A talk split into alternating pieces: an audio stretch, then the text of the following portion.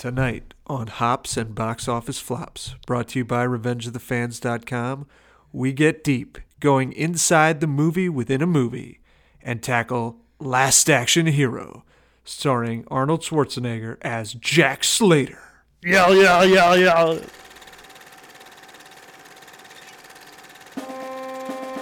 Hops and Box Office Flops. A place where we can celebrate the underdog films, the bombs, the disasters, the much maligned movies that have drowned in their infamy. So please sit back, grab a beer, and enjoy the show.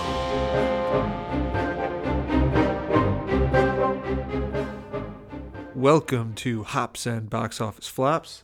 I am one of your hosts, the famous comedian Arnold Brownswagger, Yeah, yeah, yeah, yeah. aka the Thunderous Wizard, and I am here with. The irate lover. Yes, we are back, and we are ready to talk Last Action Hero, which to us, not really a bad movie. I don't. It might be a flop, but I love this movie. Yeah, according to the name of the podcast, this is a flop and we should do it on this podcast, but I thoroughly enjoyed this movie when I watched it over a week ago now. So, Last Action Hero uh, came out in 1993. It uh, was a big time flop, mainly because it came out around a certain movie involving dinosaurs and Jeff Goldblum. That's Jurassic Park. Did you look at me like you wanted me to guess? Yeah, That's the most disrespectful thing ever if you thought I couldn't have guessed that. it's been a long time. Jesus. You're not. Your memory's not what it used to be. That's fair. You know, you age every day, visibly. What's what is this? This is the most judgmental. Look, you turd. You're the one that didn't record the podcast last time, so we're doing this a second time. I want all the fans out there to know if Tom sounds all the fans, all 40 of you, if Tom sounds very prepared and I don't, it's because last time we tried to do the show, we went on for about 40 minutes and he let me know abruptly that he forgot to record. So my notes have been thrown away and Tom has his notes. I didn't forget to record. What I did was I turned your mic off. I feel like that was a Freudian slip. Now, in retrospect, maybe that would have benefited the conversation, but we'll never know now because that episode is lost in the annals of time. You know what? I think that's a good idea for a podcast where it, it's called like um, "You're the guest." So you and I actually do the podcast, but you mute my mic, and then when the fans listen to it, they can just speak their own minds like they're actually having a conversation with you. Like they have to sort of figure out where the conversation was going based upon how I'm It's, talking. Yeah, it would be like the loneliest sack of shit move ever, but I think we should do it. I think I think that would be like we do the Invisible Man, and you serve as the Invisible Man for that podcast. Yeah, I'd participate. Although you're the Silent Man, I guess. that makes more sense. Yeah. Okay, Okay. let's get on with you describing. All right, What- so 1993 uh, currently sits at 36% on Rotten Tomatoes. There's only 47 reviews, as we've said. These older movies, it's a little tougher to have an abundance of reviews because they weren't aggregating quite the same way they were they are now. That's low. You know what you should do is like for one of our other segments is find other movies that are way worse than this with higher scores. Because there's probably some like shitty Seagal movies that are in the 40s or something. Like this is not a third of people should have liked it. Like it was Not good. even close. No, it was, we'll, we'll oh, we're gonna get into it, but I thought it was a little bit ahead of its time and forward thinking. I think we uh, brought this up with you. Cabin Fever, not Cabin Fever. What's the one? Uh, not Cabin Fever, uh, Cabin, Cabin in in the the Woods. Woods. that Cabin in the Woods. Uh, how they kind of take the horror movie tropes and deconstruct it and add some humor, but still a, a good movie. That's what this was doing. So um, yeah, I thought it was ahead of its time. Thirty six is insane. I think people didn't understand it when it came out. They didn't know what it was trying to be. And I actually blame more that on people that just not going into a movie and being sort of open to what the movie was. Uh, nowadays, you see a lot online, like people get really upset on on what a movie is as as opposed to what they wanted it to be. Yeah, that's fair. and I think that's sort of what stung this movie the worst. So it only made fifty million dollars domestically, cost around sixty-five. The marketing, which we'll talk about a little bit later, was insane for this film. Uh, they put the logo for the movie on a NASA rocket. Respect. Why you? I don't know who in space was a prospective uh, future attendee to buy a ticket to this film, but E- Elon Musk. That's solid marketing. by the way, the rocket never launched. Uh, there were some problems with it. so definitely Elon Musk.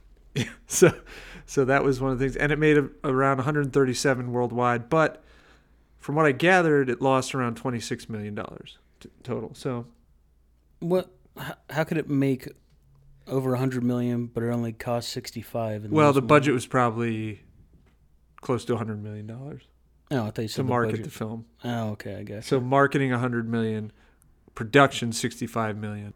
Uh, and it now I can't verify this. I probably could have, but it said while it was being produced, it was the most expensive movie to be made at in that moment. I find that hard to believe with Jurassic Park coming out right in the same window. I would think that would have cost more. But it's not that this movie's bad looking. In fact, a lot of the, the, the stunts and the action scenes are really awesome. and the fucking Uh, cartoon. but there's I- just so much practical effect No, that like- went into Jurassic Park. I don't think. Uh, I don't think that the budget for production sixty-five million. You said Yeah, that's not bad because there were a bunch of locations. There were some sweet explosions. I mean, Schwarzenegger's probably what thirty million bucks, he, he was 15, which is what the movie made its opening weekend. And uh, then finished second place in its opening weekend. Veronica Vaughn probably another fifteen million.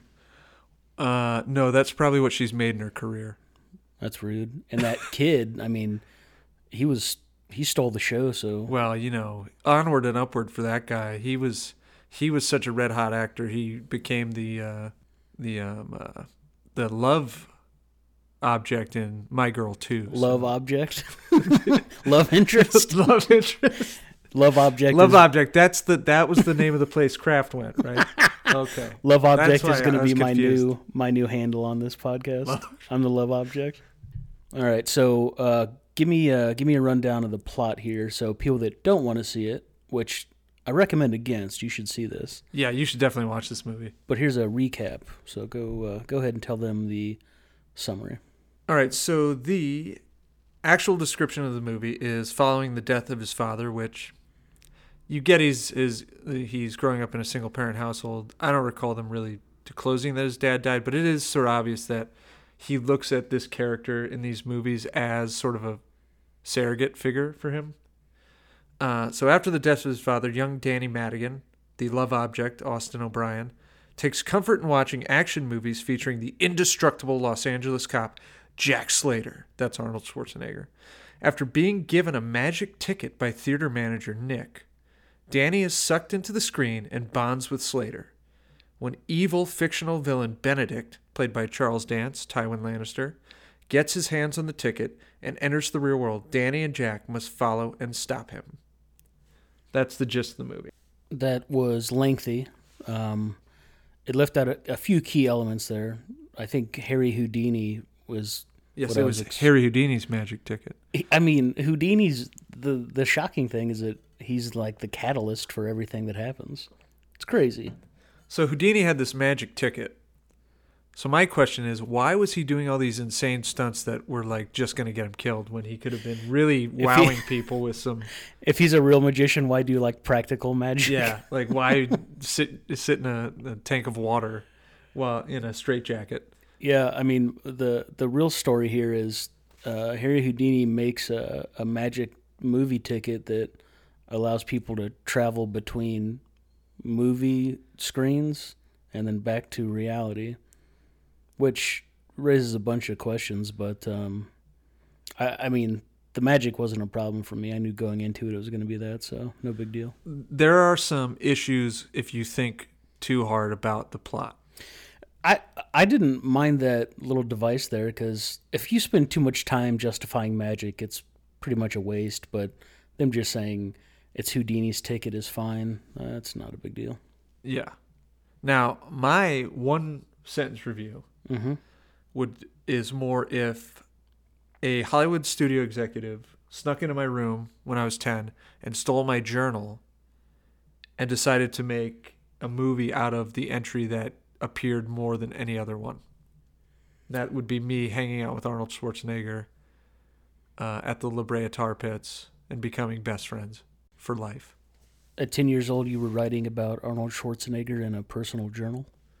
Well, I started probably around eight after my father took me to see Terminator 2, and I was smitten with Arnold. I hope one of the listeners out there keeps a, an ongoing record of your childhood. From the other podcast, we found out you used to um, stare longingly at a WCW calendar with Nitro Girls on it, and um, you also wrote articles or entries into a journal about Arnold Schwarzenegger. Feverishly entered them. This is this is not good. Oh, we'll we'll get into some other personal stories, I guess. But yeah, someone just keep track of all this so we can really get a, a nice frame for Tom's childhood. I often think about what it would be like if Arnold and I had met and become the best of friends. I wish I had like a sultry saxophone to play behind that. This is like an episode of what was that stupid show that like Skinamax show? What? I don't know, it's the person writing in the diary. Oh, Red Shoe Diaries? Yeah, I don't know. It was more it's of a little less sultry because it's just me and Arnold like pumping iron and smoking cigars and laughing, eating cookies. This is the most graphic description of a 10 year old's journal I've ever heard. Just saying, I didn't have a lot of friends. I wanted Arnold to be my friend. So, That's so much to ask. so that's a that's a good summary.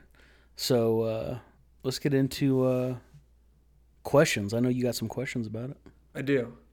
I do. Before I get to the questions, I did want to say this movie is directed by John McTiernan, who did Die Hard. Ah, So the pedigree, and he also directed Predator. Die John Hard McTiernan. one. Yeah, and three. Uh, so John McTiernan is was a, I mean, he was a gold star action director at the time, and he's sort of faded uh, into obscurity over the recent past. Like I think he did Rollerball, the new one with Was it LL Cool J? with not Stifler, but the other handsome guy from American Pie, Chris Klein. uh, no, yeah, LL Cool J was in Rollerball. not Stifler. That's my What's description for uh, Striker. Oz. Also, Oz? Charlie Nash in the bad Street Fighter, the worst Street Fighter movie. The, that is a, a just a shit basket. The worst Street Fighter movie. That's when he describes M. Bison as a guy who can walk through raindrops. Was it a cartoon or a movie? It was an actual movie, and Michael Clarke Duncan was in it. what? What was it called? Uh, I think it was called Street Fighter: The Legend of Chun Li. Who did Michael Clarke Duncan play? Balrog. Oh, that makes sense. Yeah. So yeah, don't watch that, or do, and uh, try and walk through raindrops when you finish. Jesus. So also, this movie, uh, when we get into the behind the scenes stuff, of which there is a lot to discuss, uh, ended up being rewritten by Shane Black, who also wrote The Predator, and was in The Predator, as no, the guy who you tells mean Predator. The Yeah. Predator, I believe, is that the new one. poorly reviewed one. Well, he did that too. Did he write Predator? Yeah, he wrote Predator, and he's in Predator as the guy who tells. Uh, Lethal Weapon too? Yeah, he wrote Lethal Weapon. He's the guy that tells Billy dirty jokes in Predator. Uh, and of course, he's done he's done a lot of really awesome movies, but movies that are kind of similar in tone to this, like Kiss Kiss Bang Bang and The Nice Guys, which if you haven't seen, he directed those as well. Those are a definite watch. See, those have uh, those two are like action movies. One's more of a mystery, but with humor and um, kind of I don't want to say winking at the audience because that's probably disrespectful, but like they're a little bit m- more intelligent than most action movies and pretty highbrow humor. They're say. they're really sharp with the dialogue, and I don't remember the, remember if it's in The Nice Guys as much or at all, but in Kiss Kiss Bang Bang they break the fourth wall a lot. Gotcha. Like you know you're in on it. Like he's talking almost. to you. Yeah, He's telling you his story. I gotcha. Um, so I've seen this movie pr- over 50 times. Uh, I've also, as a kid, I had the novelization Over of it. fifty times. Oh yeah, I love I love this movie. I had I owned it in VHS. I owned it on DVD. I owned I have a more precise answer for how many times I've seen it. How how many? Just under three. I mean, I feel like you're doing yourself a disservice. I know I saw it when I was a kid, and you made me watch it for this, so I've seen it um, about forty-eight times less than you. You've got only 47. To be fair, viewings to you have uh, a thing for Schwarzenegger. You owned every single movie. every single Schwarzenegger movie, except for at a time the villain, which is like a western movie where he faces off with Kirk Douglas. Um, he's he wasn't uh, the best English speaker at the time. uh, what I You guess you could argue he's still not, but uh, him in a western is not. Uh, it was not great. You could subtitle most of his movies. Well, if you remember Hercules in New York, they redubbed all his lines. Yeah, and that was I think after the villain. So we should probably no, we should not watch that. I'm not going to watch that. I've seen clips of it, and there's no way I'm going to see that. it's worth you know going back in time and watching maybe 20 minutes of, but yeah, it's not worth. uh, So it's hard to watch. with watch the, whole thing. writer of Predator and the director of Die Hard. This movie was expected to be a huge hit. And until I really started digging into this research, I was not aware of how big of a flop it was considered to be. Now, I thought it was a movie that wasn't really popular at the time, and since it's gained a little bit of a following, but there's like literally chapters and books written about how big of a flop this was. That's depressing. Was Black the first and last writer, or did, were there a bunch no, of edits? there was more. So Shane Black and his writing partner came on. They were let go. Uh, William Goldman, who's probably one of the greatest screenwriters to ever live, who recently passed away. He was a script doctor on this. He was paid a million dollars to clean it up. Other guys were brought in after him. It was rumored or reported in, in what I read that McTiernan was rewriting stuff daily to try and get the tone right. They were like all over the place. It was a mad scramble to get this thing done. And to me, you that does not that's not represented on screen when you watch it. Like it looks like a film that was it's well made. I think it's cut together well. I think the dialogue is good. I do not sense how up against it they were, but when we talk about behind the scenes, they were really up against it. Do you know if there's any like director's cuts of this where it's longer or better? I also I want to say I don't think the dialogue was that good. Um, I don't know what was the guy's name in the office where he, he made jokes to introduce himself.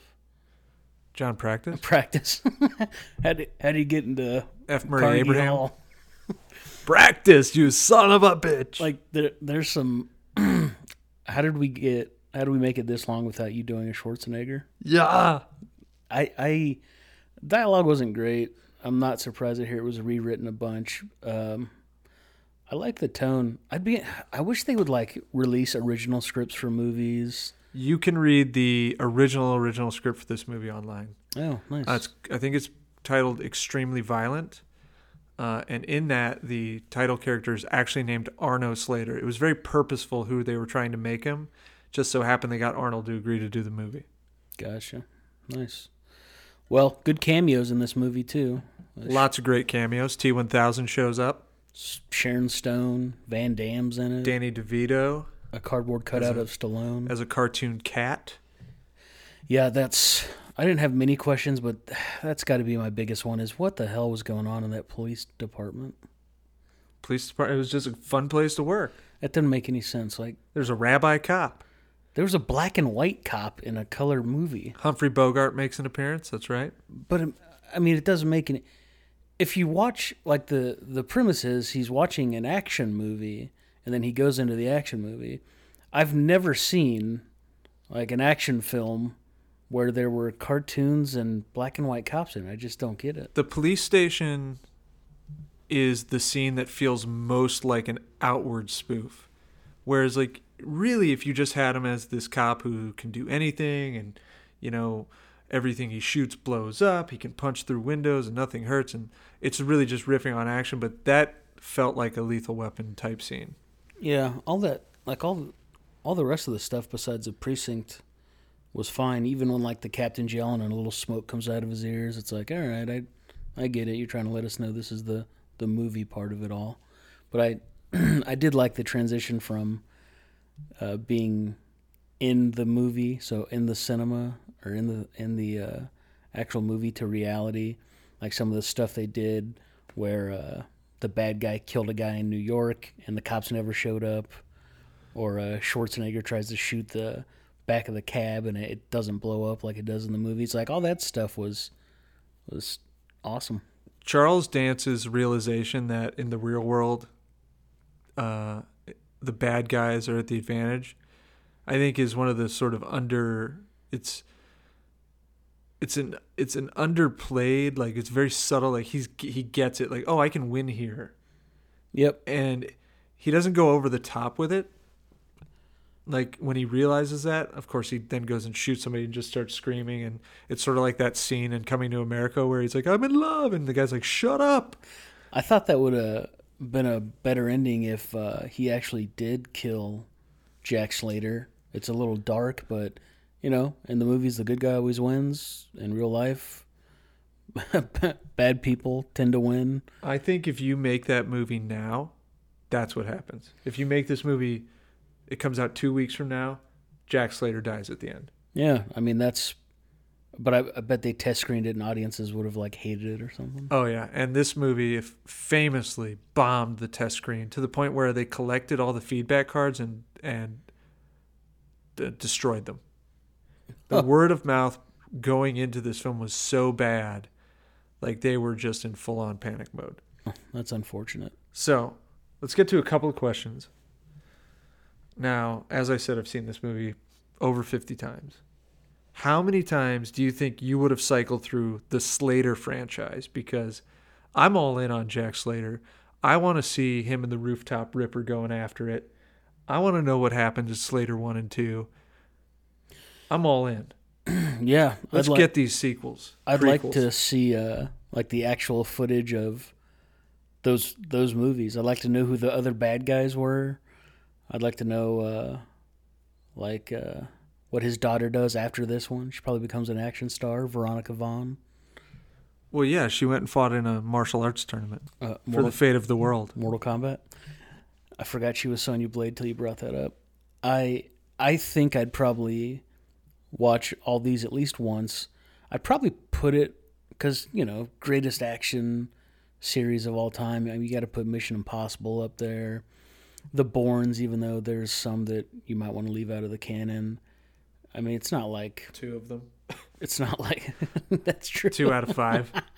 It's not like you know, James Bond or I would I would Anything. easily watch 25 Jack Slater films and that's not even I'm not lying. I would watch 25 of them. I'd probably say it's like I'd probably watch it somewhere between the amount of times I've seen all the Die Hards and all the Lethal Weapons. So, in the three So, to four range. With your weak viewing habits, You, I can't believe you've seen this movie fifty times. I love this movie. how many of those were? I you, own how the many book. Of those, how many of those times were you sober?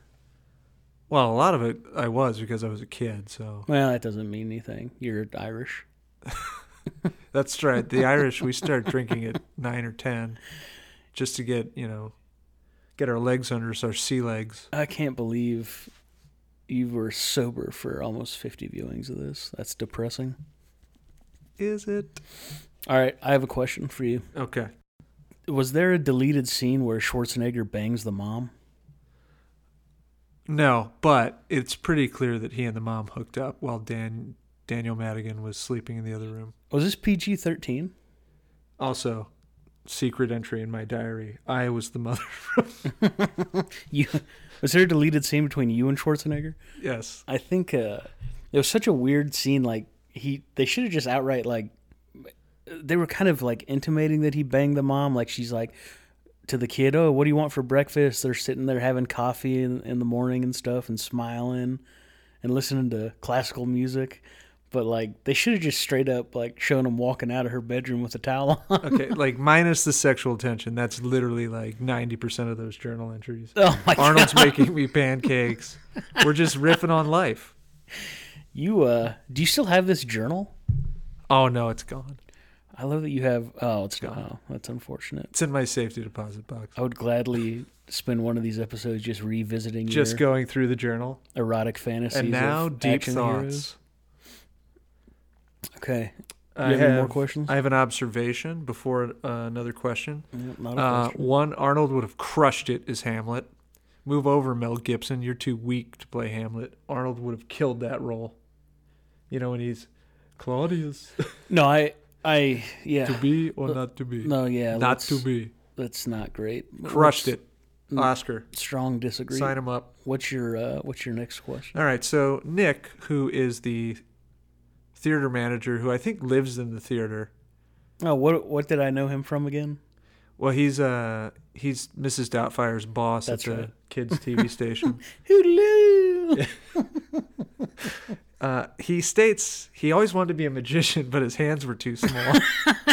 Very Trumpian. now, yeah, I was curious: is having small hands that big a deal in terms of being a magician?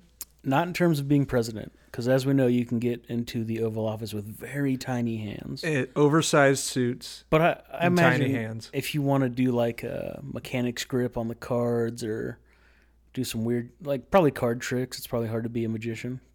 Yeah, but uh, if you like, if you say you know, because Houdini's his hero, say he's in a straitjacket, he's out of that thing, no, no problem. The tiny hands just I slide right out. I don't think that hand size has anything to do with getting out of a straitjacket.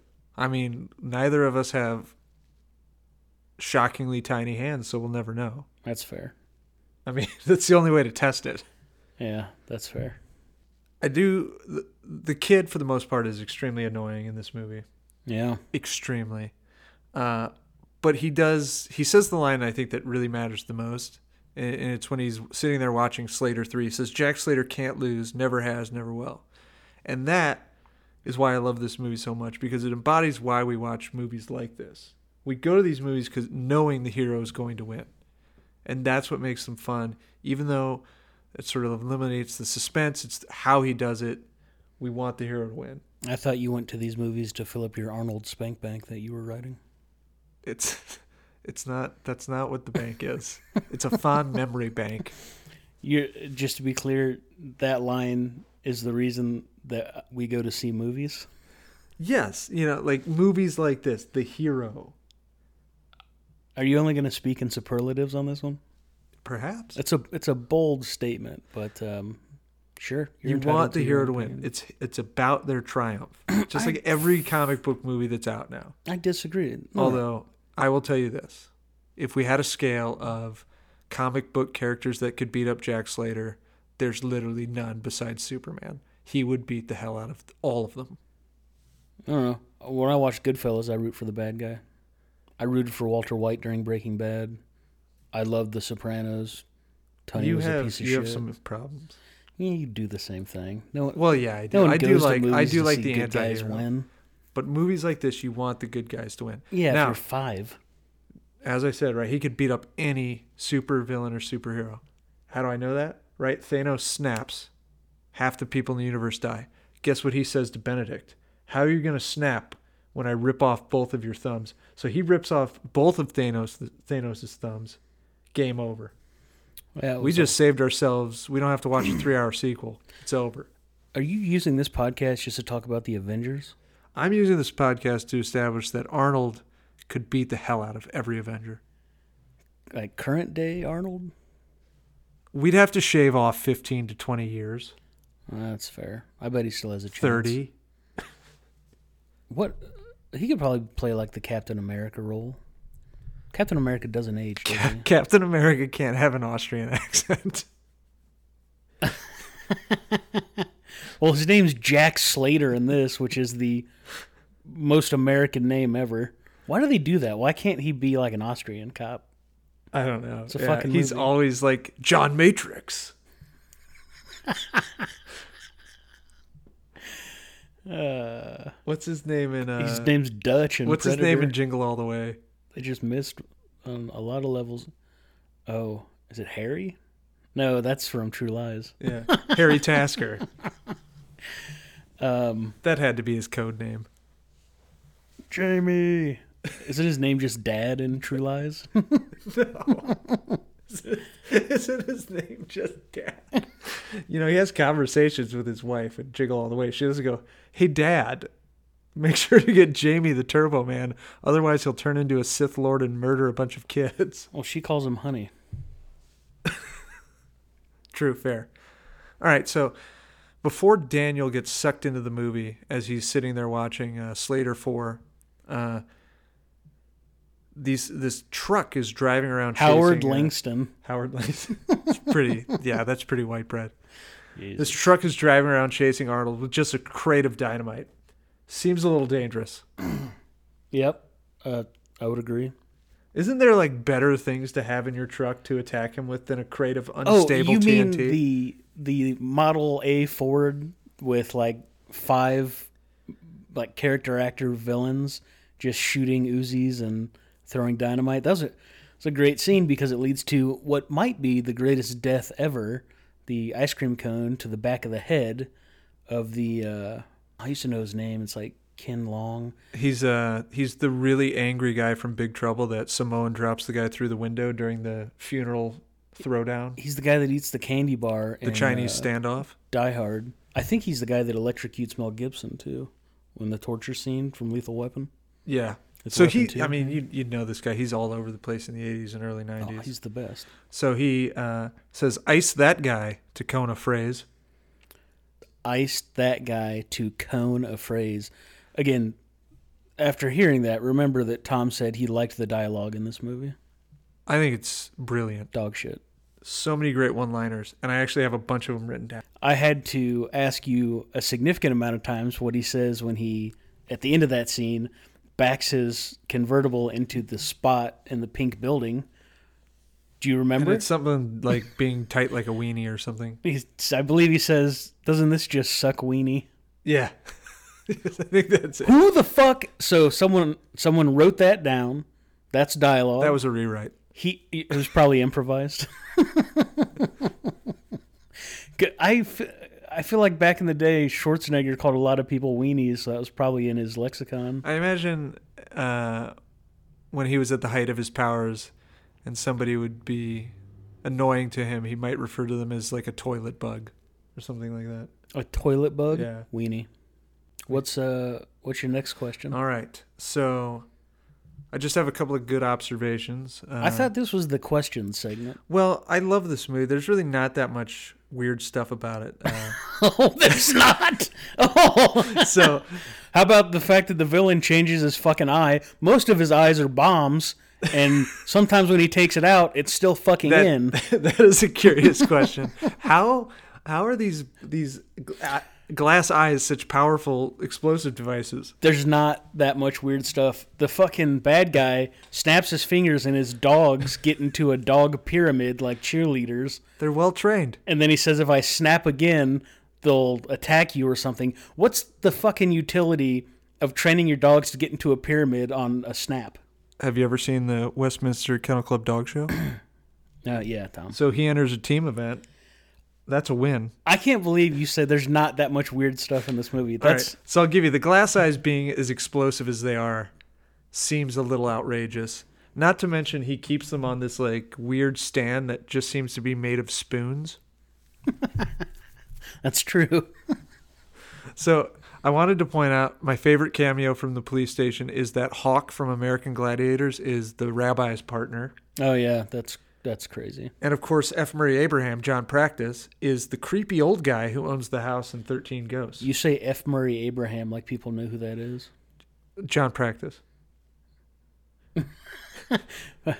and Danny warns uh, Slater to watch out for this guy because he killed Mozart. And he actually did in Amadeus. Amadeus, yeah. Those aren't obscure films at all. So, all right, legit question now. Legit question. How much worse would Terminator 2 have been with Stallone in the title role? Oh yeah, there's a scene in the movie where he has to convince Schwarzenegger that Schwarzenegger's in an action movie and it's not his reality. So what's he do? He takes him to a blockbuster where working at the cash register is the redhead from Bordello of Blood. Angie Everhart. Yeah, uh, she's in Playboy or something like that. But- yeah, or something like that. Uh, that was my journal. A lot of Angie Everhart, but he walks in there, and so other things he does to try to get Arnold to realize he's in a, in a movie. He tries to get him to say "fuck" and he won't. He tries to get him to, or tries to get people's phone numbers, and they all start with five five five. And he says it's because we're all in California, which I thought was a pretty clever comeback. This is that's why we have area codes. But he goes into Blockbuster and he goes, Where's the action section? And he tries to show him that his movies are there. And there's a cardboard cutout that looks like the T2 uh, box, but Stallone is actually playing the Terminator. It's his cardboard cutout. Could you imagine the Terminator pursuing Sarah Connor, and the whole time he's like two and a half inches shorter than she is? And not Austrian. Yeah. Yo, stop! I'm the Terminator. Stop. What what uh, what impression is that? Uh, it, was Stallone. I think it's the the guy from Rocky Five. It's it's Stallone in. Rocky Five when he has. CTE.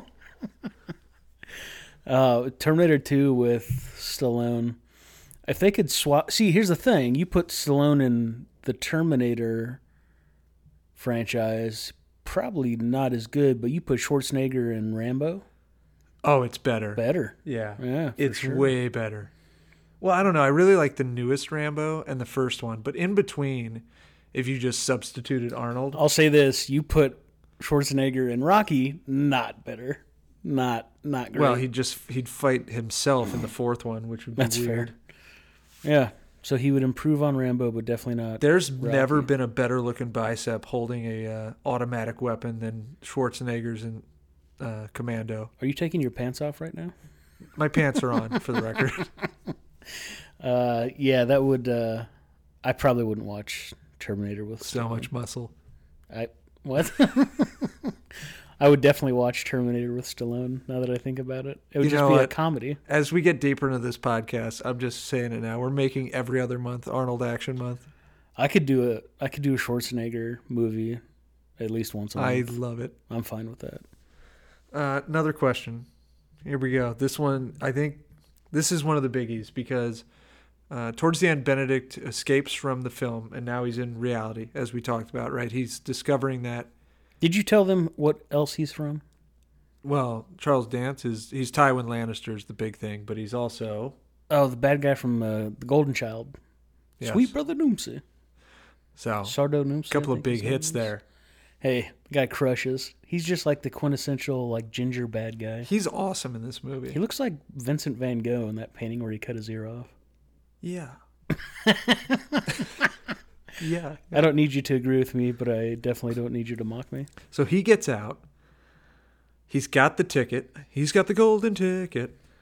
Why? And he's out recruiting. He's like deciding I'm going to recruit all these horror movie, not horror movie, uh, movie villains. Movie villains. Now, apparently, there was at one time a scene in the film that they, they had basically shot or written for the film where it's a just a full on like uh, invasion of movie characters from other films, which sort of like you know if you saw Ready Player One or you read Ready Player One, it would have been akin to that, where like it's really a geek out moment if you're a fan of films and action films. What, they shot that scene? They, I think they wrote it and they never Oh. shot it, but it's like probably because of budget wise it would have been insane and rights wise it would have been insane. But how cool would that have been? Oh, I'd have been fully on board with that.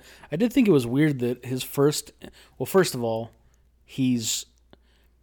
uh, What the hardest thing for me to wrap my mind around is that they're characters from movies, but they know about other movies. But wouldn't all their knowledge exclusively come from the films they were in? So at some point, the bad guy was watching King Kong and Dracula. That just doesn't make any sense. Yeah, he he goes around and he, he watches other movies, but yeah, really it would be like whatever fake movies he would the movies he would know would be Terminator 2 starring Stallone. Also, if you want to kill one person, I feel like the least efficient way to do that would be to get King Kong. That that's what I'm that's he has a really flawed thinking because why would you ever take anything out of a He movie brings up Hitler too. you can't control? Also, yeah. I mean, Schwarzenegger was Austrian. it's just one cop. I, Just one tells me- cop, man. Do you think Hitler Let's wants to kill. Schwarzenegger? Yeah, like I, he just. I th- I thought his list would have been more on point. Dracula, King Kong, and Hitler. Like that's Dracula, Slater would own Dracula. That's a bad choice. It's not even. It's it- not even. unless it was. Leslie Nielsen from Dracula Dead and Uh, yes, Renfield, you asshole. Can we do that? I would Wait, love to do. That. We need a vampire month. We're gonna do that, and then Vampire in Brooklyn. Certainly, October we could do. We could dedicate to underrated, Dracula and Dead Loving It underachieving horror movies. And. Vampire in Brooklyn. Dracula. Dead and Loving It is Leslie Nielsen's last good movie, and I love that movie. I did too, unabashedly. Like I, I watched that a lot when I was. Steven Weber from Wings for the win. Yeah. Yes. God. So, what movie bad guy would you take out? Now, if I were him, obviously you don't take out King Kong. You can't control King Kong. Also, King Kong is the good guy. It's mankind and society who think they can do whatever they want. Who are the bad guy in King Kong? So who you taking? Who am I taking? I'm taking. Now I've thought about this I haven't at all. because there's a lot of awesome bad guys. I feel like it has to just be an assassin. That way, you take him out of the movie. You say, "Hey, I'm going to pay you" or something, and then he kills the guy. What- He has to have a reason to kill him, right? Well, yeah, you have to deal with someone who does things for money, Which is why taking the axe or murder, just for fun. The axe murder makes sense. He had a reason to kill him, but he did, but it was like, dude, he already bested this guy. Why would you bring him out? how about like, um, is there some sort of ninja assassin we can get? A ninja assassin? I'm sure there's a there's a movie called Ninja Assassin. In that's what I would do. Ninja Assassin. What about the uh, GI Joe ninja? Storm Shadow? Let's do Storm Shadow. That's my pick. All right, you're taking Storm Shadow. One Slater owns him. I'm taking You're out of your Drago. No, not Drago. Although uh, Lundgren from uh, Universal Soldier, not a bad choice. Sort of off the off the hinges. Uh, necklace of Super earrings soldier, yeah. necklace of ears necklace of earrings that'd be a real creepy thing you just come back from war why do you have a necklace of earrings i was confused i well, was trying to be ears tough. decompose after a while. I I'm probably taking like Darth Vader. Why would darth vader want to kill jack slater his his goals seem more cosmic in What nature if what if it's a trade? Like Benedict's like, hey, I'll kill Han Solo and Luke Skywalker. he doesn't have if he can't kill jack slater how could he kill han solo Because he'll just throw one of ex- his exploding eyeballs in the exhaust of the Millennium Falcon. Game okay, over. okay uh, boba fett would make more sense Now he would own Boba Fett. no the fett man's an assassin that's what you would have to do Did That's- you? Did you? bolo yeung Here's how it goes. chong li Are you ready for this? Boba Fett walks up to Slater after Slater's sort of a- avoided all his gunfire.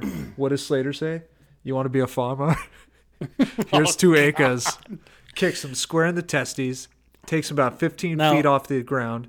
I Game over. I had to have Tom explain to me what the fuck the joke was. 'Cause One, I think uh, Schwarzenegger's accent just causes me problems.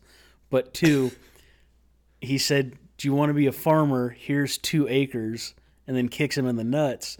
And I was racking my brain trying to figure out what he's talking about. And then Tom told me that your nuts ache when they get kicked, so they're acres.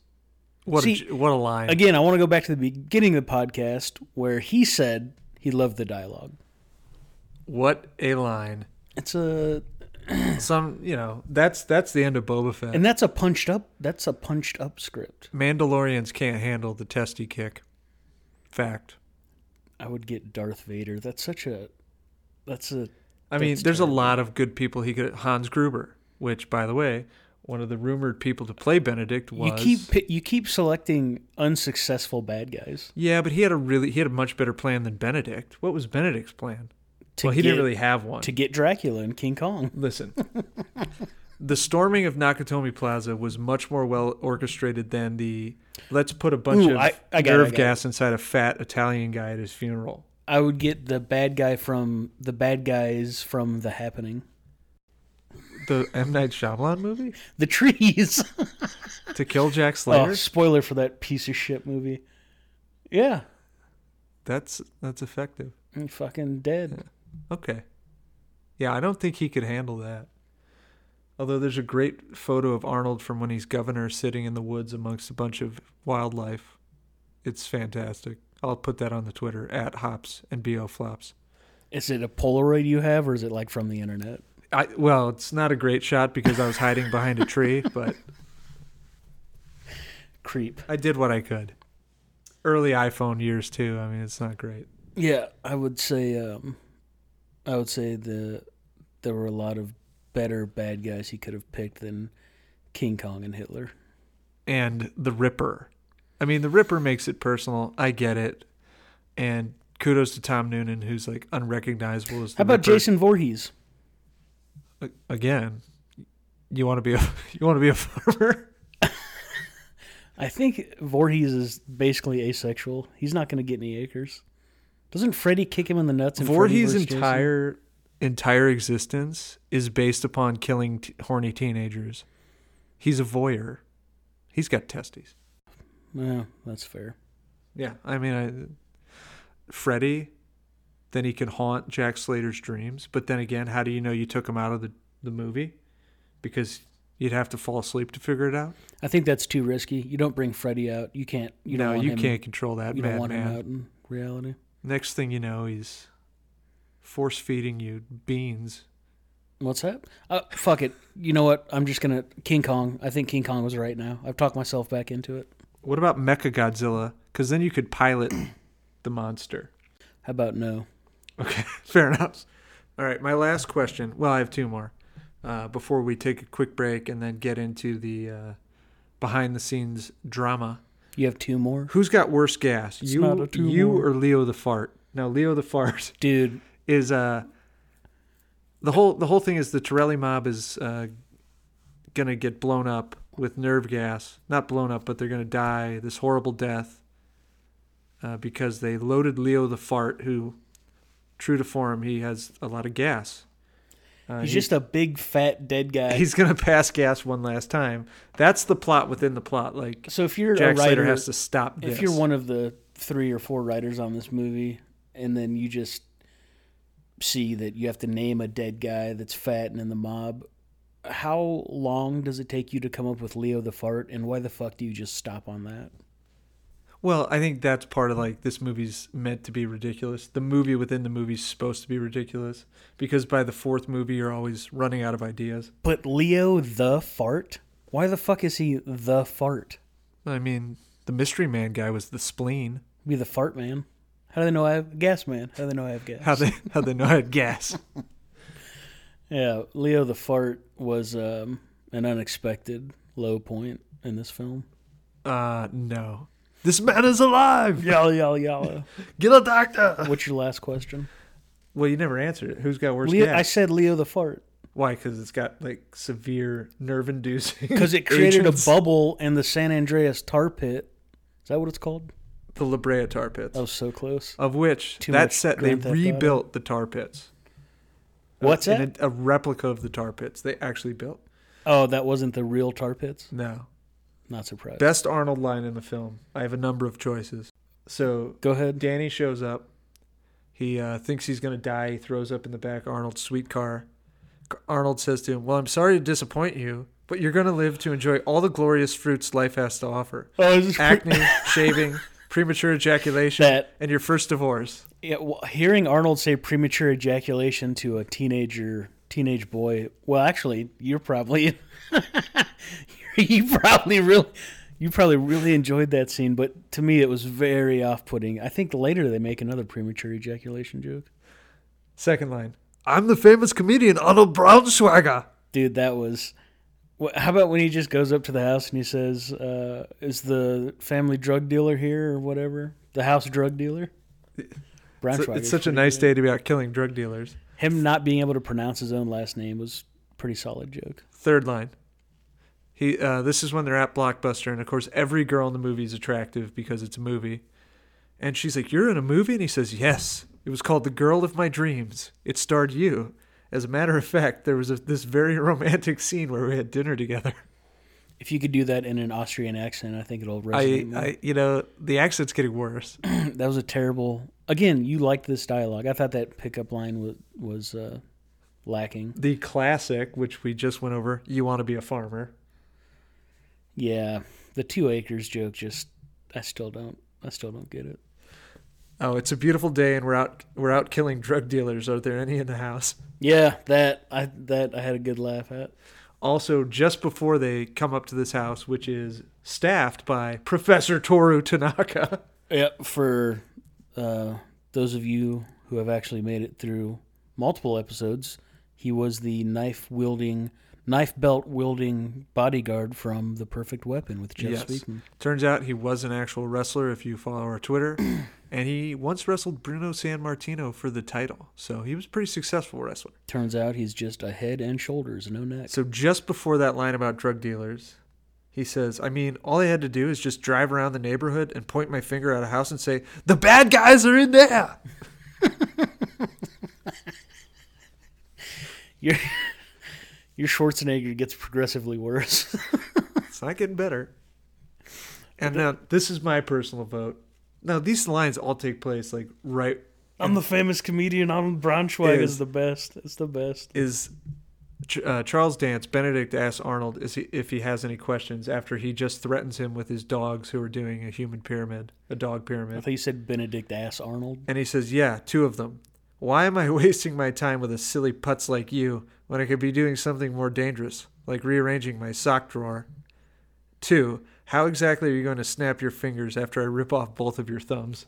That's my favorite line in the movie. Yeah, no, I think it's the uh, famous comedian line. Also fantastic. So we're going to take a quick break.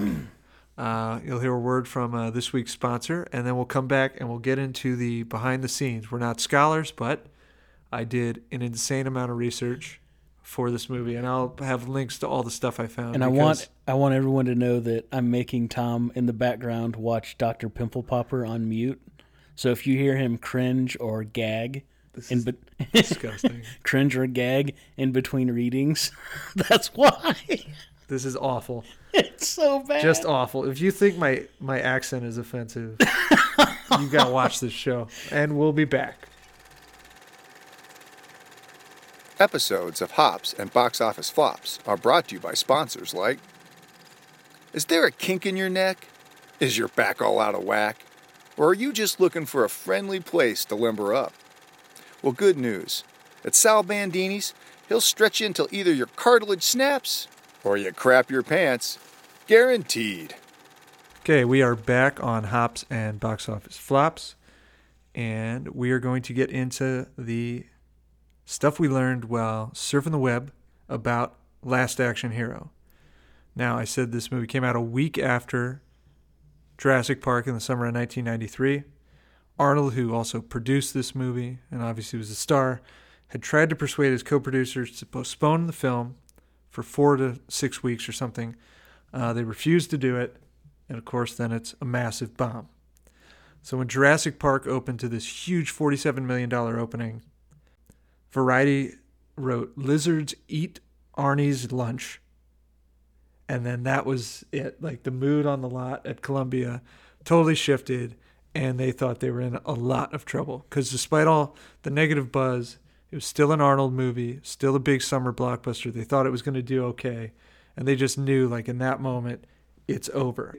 One employee compared the feeling on the lot at Columbia to the last days of the Nixon White House after Watergate. That's a valid concern.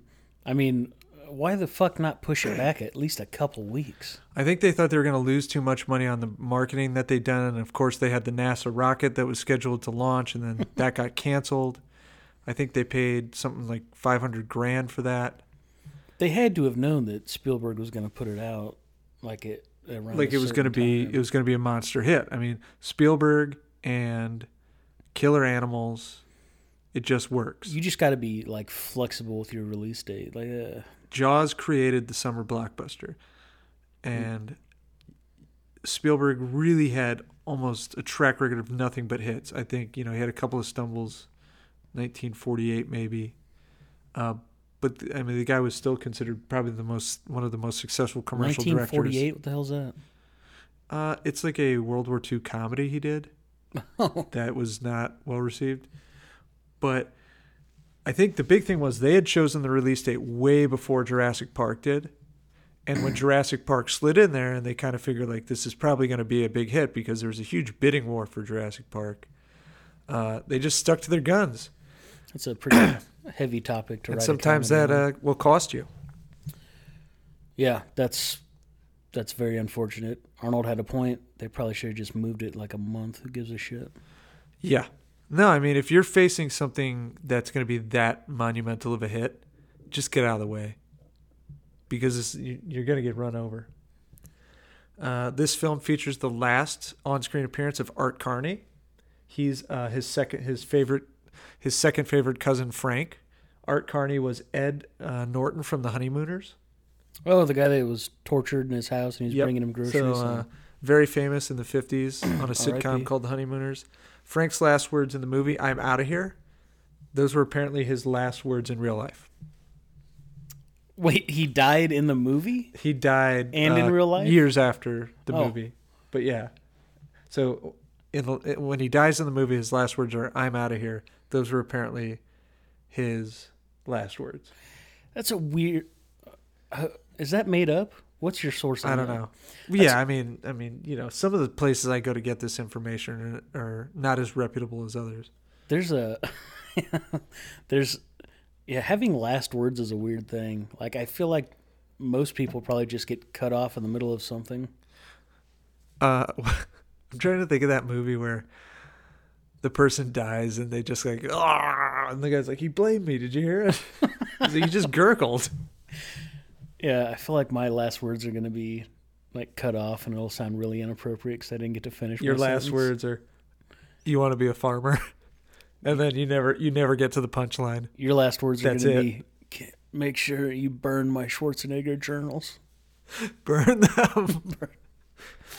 Delete my Schwarzenegger search history. Uh, so the fact that Arnold uh, Jack Slater was out to avenge the death of his second favorite cousin, that's intentionally stupid. Like the plot is intentionally stupid to reflect the fact that by the time most people get to the fourth movie in a franchise, they have run out of ideas, which often happens. I can't name the fourth a fourth movie in a franchise that I don't like. So Oh, I'm certain there's got to be some Superman. 4. Lethal Weapon four, Rocky four, Mission Impossible four. All right, so I guess a good Hard example 4. of Die Hard Five certainly sucks, right? Like, Four. they're out of ideas by five. Wait, was this Jack Slater five or four? This was four. yeah. see? So yeah, as it turns out, the uh, fourth is the best in all the franchises. the fourth Nightmare on Elm Street is not the best. Eh, Nightmare on Elm Street's suspect anyway. Well, he's better than Jason. Strong that's disagree. for sure. You know that's not true. He's much better. He also beat him in Freddy vs. Jason straight up. Not true. Jason carries his head out at the end. Yeah, end. because he had to be helped by the mortal people Yeah, 'cause to he's win just the a fight. fucking head. As I recall, he was like taking a nap in the lake. We're not doing this here. This is not the meeting. At another time. So, Last Action Hero, uh, original screenplay by Zak Penn, who's still writing scripts now, and Adam Leff. All all meant to parody typical, you know, 80s, 90s action movies, but it did so in a way that it was just a uber violent, like, action extravaganza. So it differs heavily from the finished film in a lot of ways. Wait, what? And it was set almost entirely in the film world. Like, the kid got into the film Are you world. talking about the original script? Yeah. Oh, okay. So I have some back information on that. Uh, so it's all meant to sort of reflect on how this guy's trapped in this cycle of violence, and he can't get out of it. Everything in his existence is based upon this violence. Now, a lot of what I've, I've got next, which is about not only the script but everything else behind the scenes, came from this Empire article, uh, which I think was written in 2015. And I'll link to it on our Twitter, chronicling the disaster production of the film. So in researching the script, Penn and Leff just watched 80s, 90s action movies every day, nonstop. The most interesting thing I discovered from that was they said, Could you imagine if your job included research that was 80s and 90s action movies? it'd be the best job ever. I, I mean, I do that for free. So Correct. Uh, go ahead. uh, they said watching Steven Seagal movies one after another can be soul crushing. I agree. Sounds like those guys just didn't have the fire down below. So they quickly learn, and this happens a lot in Hollywood. And the more movies you kind of get into the behind the scenes of, you'll realize just because you're the original screenwriters does not necessarily mean you're going to be the the f- person who finishes the film. Uh, and they were fired. They were replaced with Shane Black. And they say it was this sort of surreal moment. We're probably we're parodying this guy, and now he's been hired to rewrite us. It's just a strange, strange thing. So imagine that, like Shane Black was a guy they were trying to aspire to write. So they watched Like- like, Die Hard, Lethal Oh, yeah. Weapon, Predator. Yeah, and then they're fired, and they find out they're being replaced by him. It always sucks. Do do they get paid?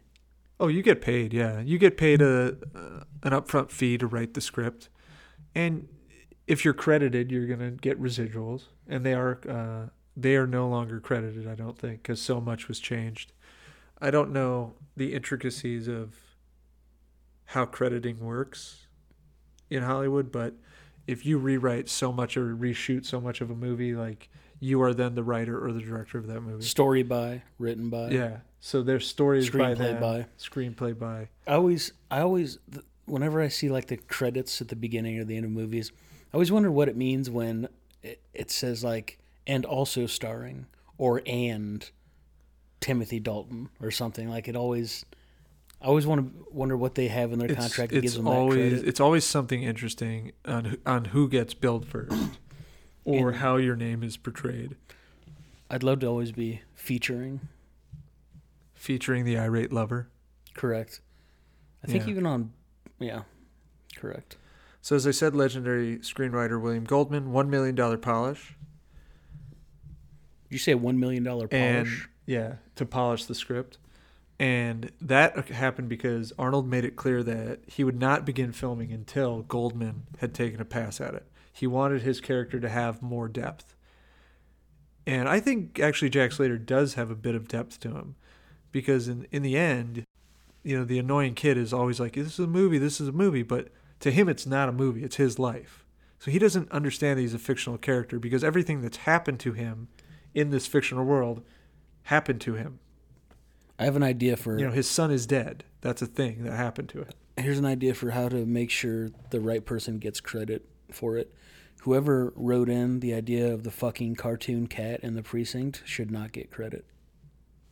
And that's that's the thing. I, I would really like to see a breakdown of which ideas came from where. Like I know I've I've probably done way too much research on the behind the scenes of Justice League because I was sort of so disillusioned by what happened with that movie and I began trying to pick apart which scene was whose and who'd done what.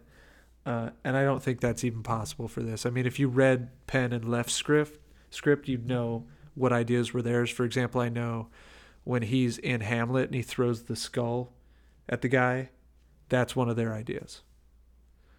Um, that's just like an example, but it's such a mishmash.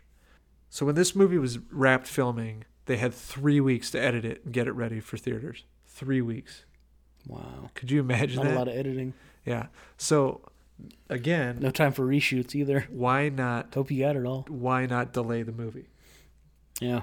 and you already know the word of mouth is not good and this is pre-internet so imagine they think the word of mouth is so bad that if they push the movie it's going to kill it imagine now like the way the internet reacts to stuff how it would have reacted to this movie firing writer after writer there's all this on-set drama you know things aren't it, it tests terribly i can only imagine what people would say I feel like your journal had a lot of Schwarzenegger movie porn parodies. well fan fiction Fanfic, sorry, fanfic, fanfic. Yeah, yeah, like uh, the lady who did the twilight fan fiction and Sperminator now she's too. richer than I could ever hope to be. Uh, McTiernan, as they're editing the film, is quoted Do you know the old joke? The editing department says to Cecil B. DeMille, The editors are dropping like flies, and DeMille says, Hire more flies. That, that was their life in the editing room of this movie. All right. Just a furious pace. Mary bang, kill all of Schwarzenegger's characters from movies. Go. really? Hey, I'm here to punch up the podcast. Give it to me. Well, I'll go first. okay. I'm probably going to marry Harry Tasker. Really? He keeps a lot of secrets. I'm okay with that. He provides for the family. He tape records Puerto Rican men saying things seductively. Turn around. do, it do it Dusimo. Do it slowly. So I'm gonna marry Tasker. I feel like he'll protect me. I'm probably gonna bang Tasker as well. Doesn't that come with the marriage? I guess you can't do that. I'll, oh no no no. Okay, I'll bang Tasker. I'll marry Howard from Jingle All the Way. Howard? He's a shitty dad too. He's an awful dad. All right, I'll marry Conan the Barbarian. what you got? All right, so uh, kill is pretty easy. I'm just gonna go with the villain. Red Sonja, Oh God, if I yeah, Russian Austrian Schwarzenegger. uh, I definitely I'm getting rid of the villain. His character from the villain. I don't even know his name. You're out. Uh, I marry the Terminator because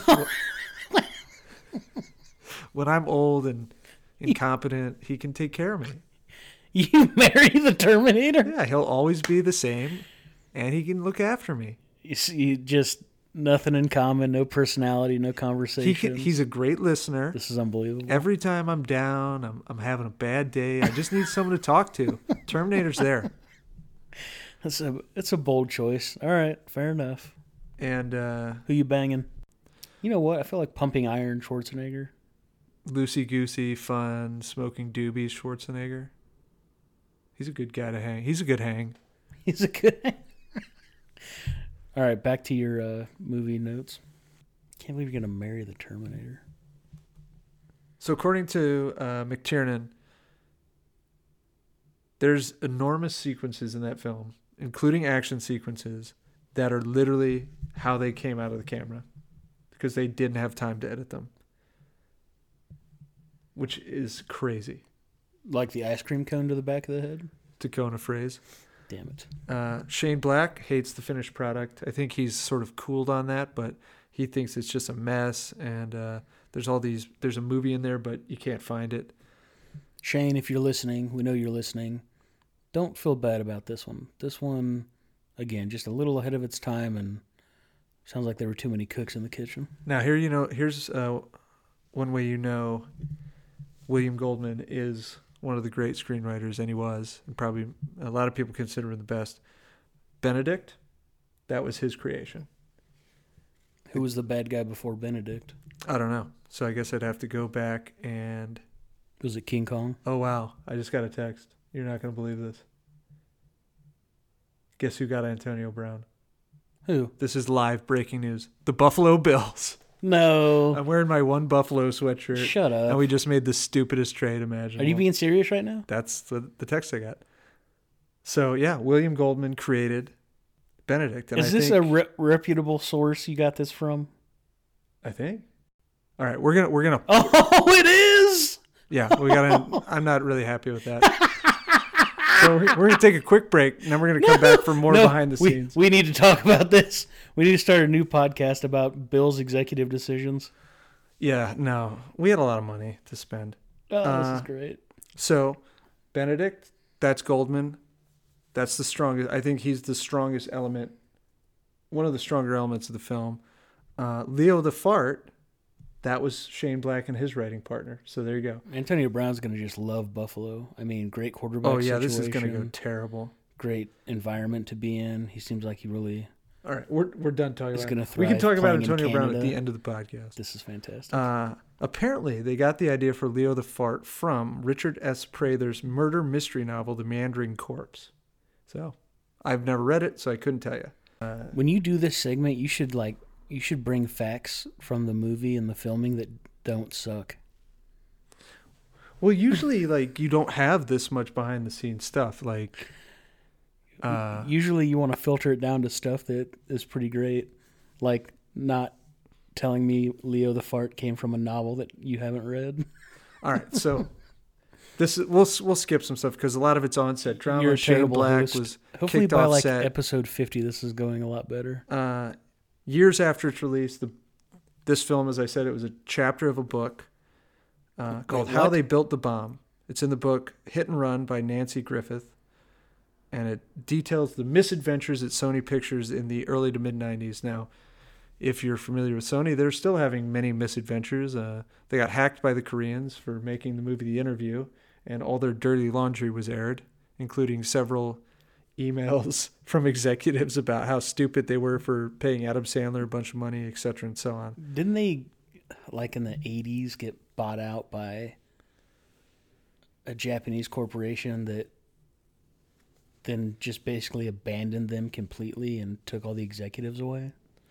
Uh, I think Sony was always a Japanese-owned company, but it's like always had several divisions. But I, I mean, I, I'm not an expert enough on that. Um, I mean, most of the stuff we talked about, them destroying the test cards, uh, which actually to kind of quiet the word of mouth, which turned out to be a worse decision.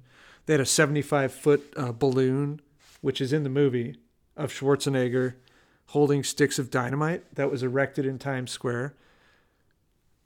Um, and do you remember when the World Trade Center was bombed the first time in the mid 90s, early 90s? Yeah.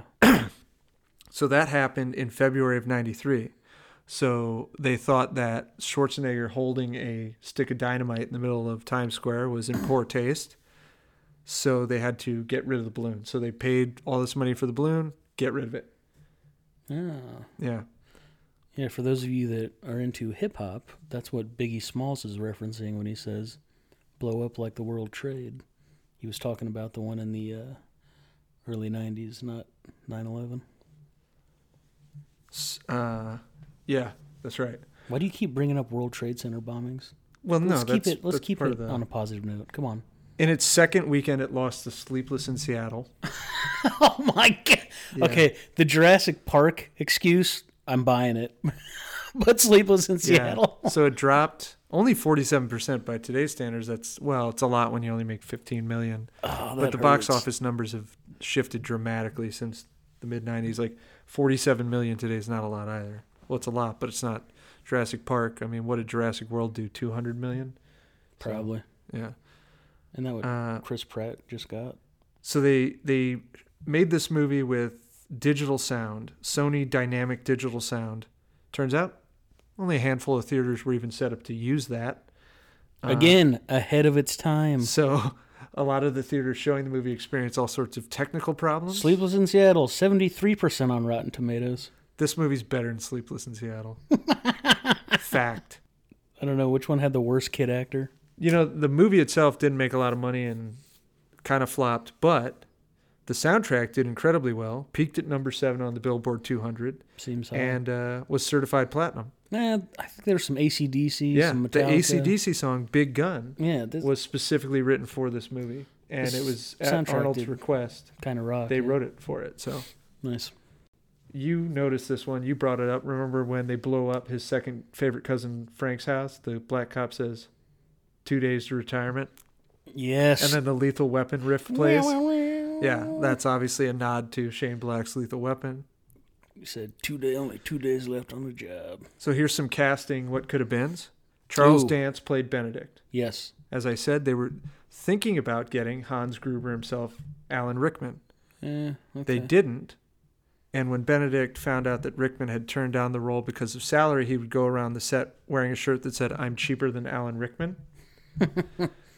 uh, Classy. there was also a chance that Timothy Dalton, a Bond, could have played the role, but did not. So, The villain? uh, yeah, could have played Benedict. Yeah, he'd have been And the last candidate is Mr. It's True This Man Has No Penis, William Atherton from of Ghostbusters fame. wow. Yeah. Now I think uh, A- Atherton's actually really good at being kind of a shitbird, uh, and I think Dalton and Rickman would have been great as well. But I'm glad that Charles Dance got the part. I like him in this part quite a bit. No, he's a great villain. He's creepy. Steven Spielberg, who whose movie destroyed this movie at the box office, was offered the chance to direct it, it turned it down. turned it down. Uh, instead, he made Schindler's List. Safe to say, he probably made the right call. Schindler's List, I think, is one of the best movies ever made. It is a fantastic movie and an important movie. And You- it really was a shift in Spielberg's career. You think that it's better than Last Action Hero? Yeah, it is. I mean, I cry uh, throughout the entire runtime of Schindler's List. That's, a- not an understatement. Yeah.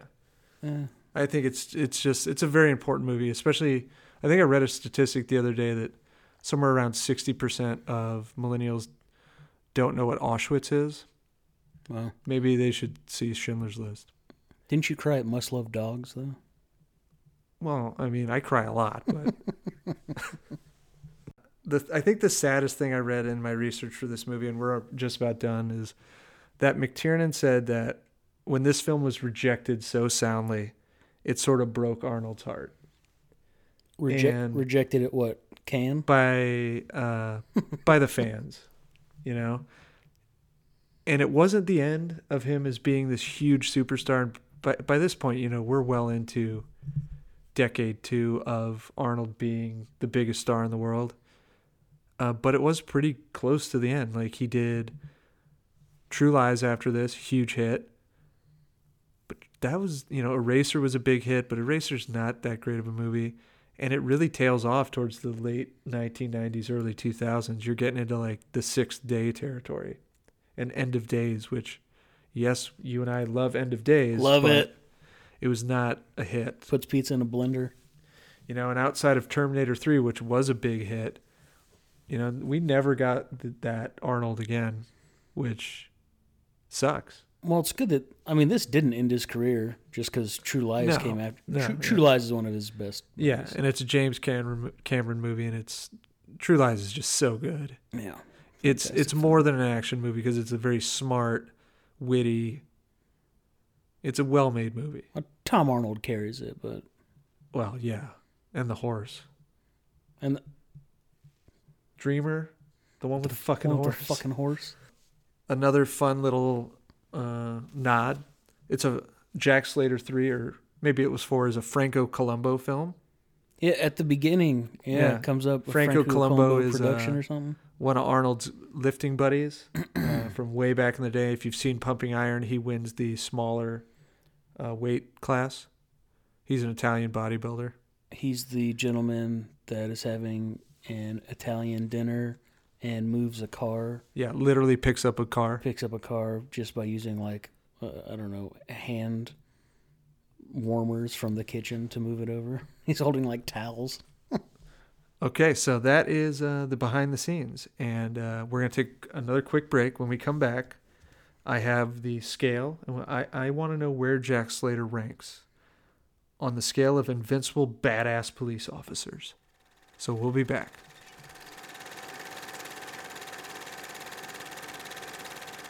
All right, we're back on Hops and Box Office Flops. We want I want to know where Jack Slater ranks on the scale of invincible badass police officers. So I have five, right? We we've trimmed this down since the uh, first time around, and now I just give one example. One being a one being the worst, a five being the best. So pardon the pun, but uh, I don't want to always be shitting on this guy, but he does have a pants full of crap. Steven Seagal is Jack Cole in The Glimmer Man. Are you? You probably should explain to everybody about the shit Oh, comment. So if you listen to our last episode, I divulged a bit of information about Steven Seagal, who once told Judo Gene LeBell that you could never choke me out. I'm Steven Seagal, and so Judo Gene LeBell choked him so forcefully that Se- Seagal shit his pants. shit his gee. So at- at every chance I get, I will assign a Seagal character as the worst possible character. I've shit my gi before. To be fair, I was a preteen and had a terrible diet. Yeah, I mean, there's that's a much more legitimate excuse. So Steven Seagal is Jack Cole in The Glimmer Man, a former operative renowned for his stealth. Clever man. He's renowned for his stealth, yet for some reason wears an incredibly flamboyant jacket, who tracks down a killer. Glimmer man. That's a great one on this scale. Scale. Yeah. I mean, that's like the that is the definition of a one. That was like the movie where Seagal just started to make. That was probably like his last movie that was in theaters, and then after that, everything was pretty much straight to DVD. That was the film where when the director would ask where Seagal was, everyone's response would be catering. uh, craft services. So number two, Stephen Baldwin as Bo Dietl in One Tough Cop. Oh my god. A real New York City cop raised in a tough neighborhood, surrounded by mobsters. He talks very gruff and always has a five o'clock shadow. Got it. All right. What's number three? Number three, Sylvester Stallone as John Spartan in Demolition Man, an out of control cop frozen for 30 years who hates healthy food and VR sex, but loves kicking people's heads off. Okay. Yeah. Digging it.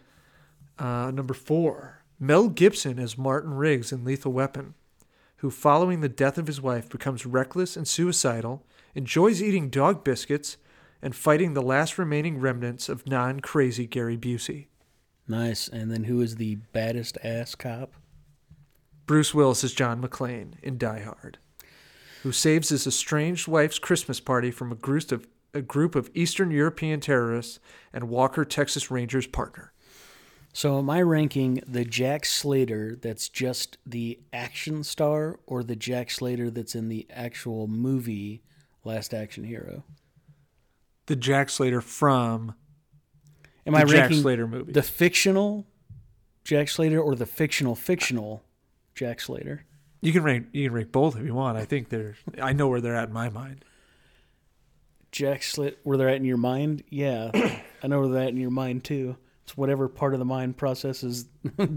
Never mind. The the uh, the skill uh, definitely better than One Tough Cop.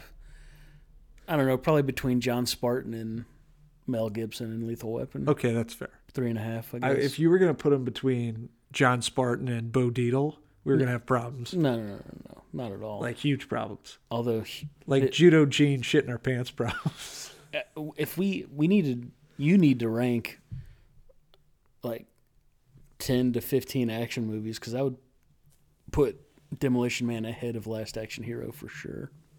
I think uh, in the pantheon of mid '90s action movies, I'd say they're yeah they're pretty comparable. I like I like Last Action Hero better than Demolition Man, but Demolition Man also has the better villain turn.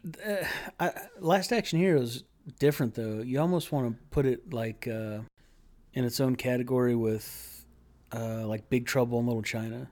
It's not just a pure action movie like Demolition Man is. It's it's different. It has a different tone. It's going for this weird like deconstructed humor. Demolition Man, uh, Simon Phoenix is a great bad guy. Oh, for sure. And when I found out that Will Smith uh, was leaving Suicide Squad 2 uh, due to time, uh, uh, time and scheduling conflicts, I really wanted them to reach out to Wesley Snipes to be uh, Deadshot. I hope he didn't leave Suicide Squad 2 to become the genie. That's going to be a bad career. You know what that was? That one's called Career Suicide Squad. Well played. Yeah. That's your best joke of the entire podcast. yes, it is. Uh, but you're gonna like this. Guess who they're apparently gonna get to replace Will Smith? In Suicide Squad? Yep, Who? Idris Elba. Is it Idris Elba? Idris Elba. Yeah, he's one of my favorite actors. Yeah, ever. I mean that's pretty money. Luther. If you I would have preferred Wesley Snipes. there's a recommendation for you guys. If you haven't seen Luther, the BBC show with Idris Elba, get on it. It's fantastic.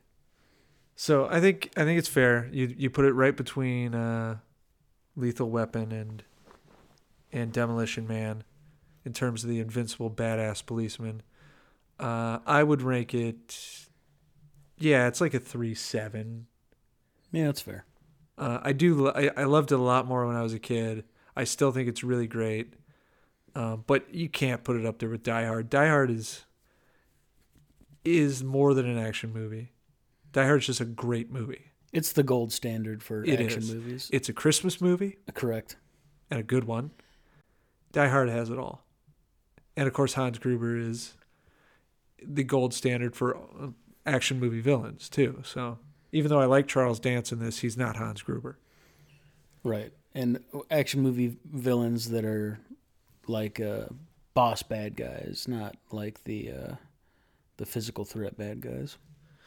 it's it's interesting because I still watch a lot of action movies, and I think there there was a standard in the '90s that uh, Stallone and and even Willis with the Die Hard franchise and, and Schwarzenegger had that just isn't met anymore. Like a lot of the Rock's movies are unwatchable. Like Skyscraper is just a stupid, awful movie.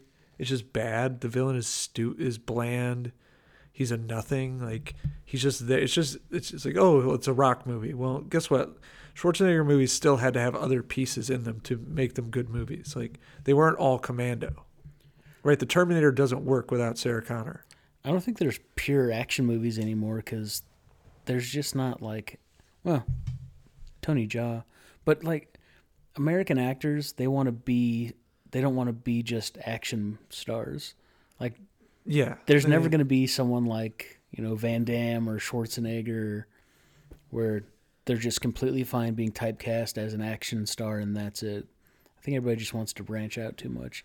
Even the guy, even the people that are in action movies today, I mean, they're all going to have like other roles in dramas or comedies and stuff. Yeah, and I- Although Schwarzenegger did some fantastic comedies. yeah, he had he had some good. You know who didn't do any fantastic comedies? That's this is. This this is what we need to do. Least rangy action stars. I'm gonna vote Seagal number one. Oh, certainly, he's up there. I mean, because he's simply incapable of doing anything besides monotone moron with a ponytail. Oh, He's so bad. He's awful. Uh, at least even Van Damme could do parts like there'd be scenes in his movies where he tried to be goofier. Like they don't he, exactly work. like when he drunk dances in Yeah. Kickboxer. Uh, so I think, Did you see JCVD? yeah, that's a good movie. That's Yeah. not bad. yeah. Uh, weird, but not bad. So what work, what really works best about this movie and why it's it's but it's not up there with stuff like Die Hard is because it is sort of riffing on those other uh, other movies and I think one of the, the perfect examples of a movie that this would be making fun of is Stallone's Cobra. From the intro on out, Cobra is so ridiculous and it the intro to Cobra is exactly the same as Jack Slater's intro in this movie where he walks up, he's told not to do anything, immediately defies the order, goes in and kills someone. Almost the same scene. I don't shop here.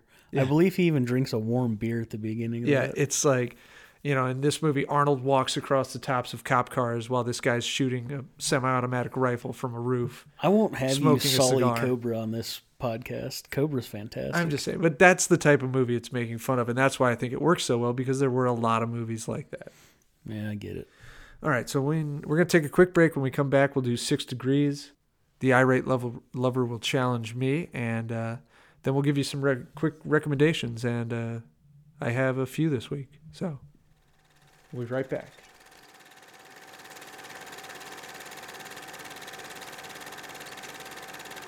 And we're back on Hops and Box Office Flops. Real quick, you can find us on Twitter at Hops and Bo Flops. And you can find myself, the Thunderous Wizard, at Writer TLK. And uh, so this week, Irate Lover's is going to challenge me. That's going to be kind of the format we do because I have sort of a freakish memory for this stuff. Yeah, I'm terrible at it. I'd have to Google everything. That'd be very disingenuous. So who do you got for me? Well, because you brought up Jurassic Park challenging this movie opening weekend, I'm going to give you Wayne Knight, Newman from Seinfeld. ah, ah, ah. Ah, ah, ah. Okay, so Wayne Knight and who? Arnold Schwarzenegger. Oh, okay. Wayne Knight and Arnold. I should have given you the kid from this movie. Oh. Ah, ah, ah. Oh, this is terrible. Okay, wait, I got it. Damn Uh, so Wayne Knight goes to Bill Murray in Space Jam. yes.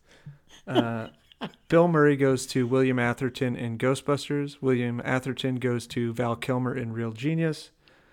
Val Kilmer goes to Chris O'Donnell in Bat- Batman and Batman Robin. Oh, damn it. Forever. Chris O'Donnell, Arnold Schwarzenegger, Batman and Robin. Batman Forever, Batman and Robin. So there's Well your six degrees.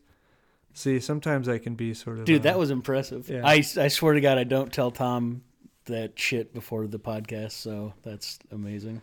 Sometimes I process at very high speeds, uh, and since this is the re-recording and we're not enjoying the uh, Stone uh, Brewery Ripper, which was dedicated to the rooftop Ripper, Yes. uh, I usually process a lot faster.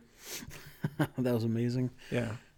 All right, recommendations. What do you got? recommendations. So, on the theme of William Goldman, who came in and did the touch up on the script, uh, he passed away. It was a few months back. Uh, and there's a great podcast that's sort of dedicated to his memory that Bill Simmons did. He was a friend of William Goldman's.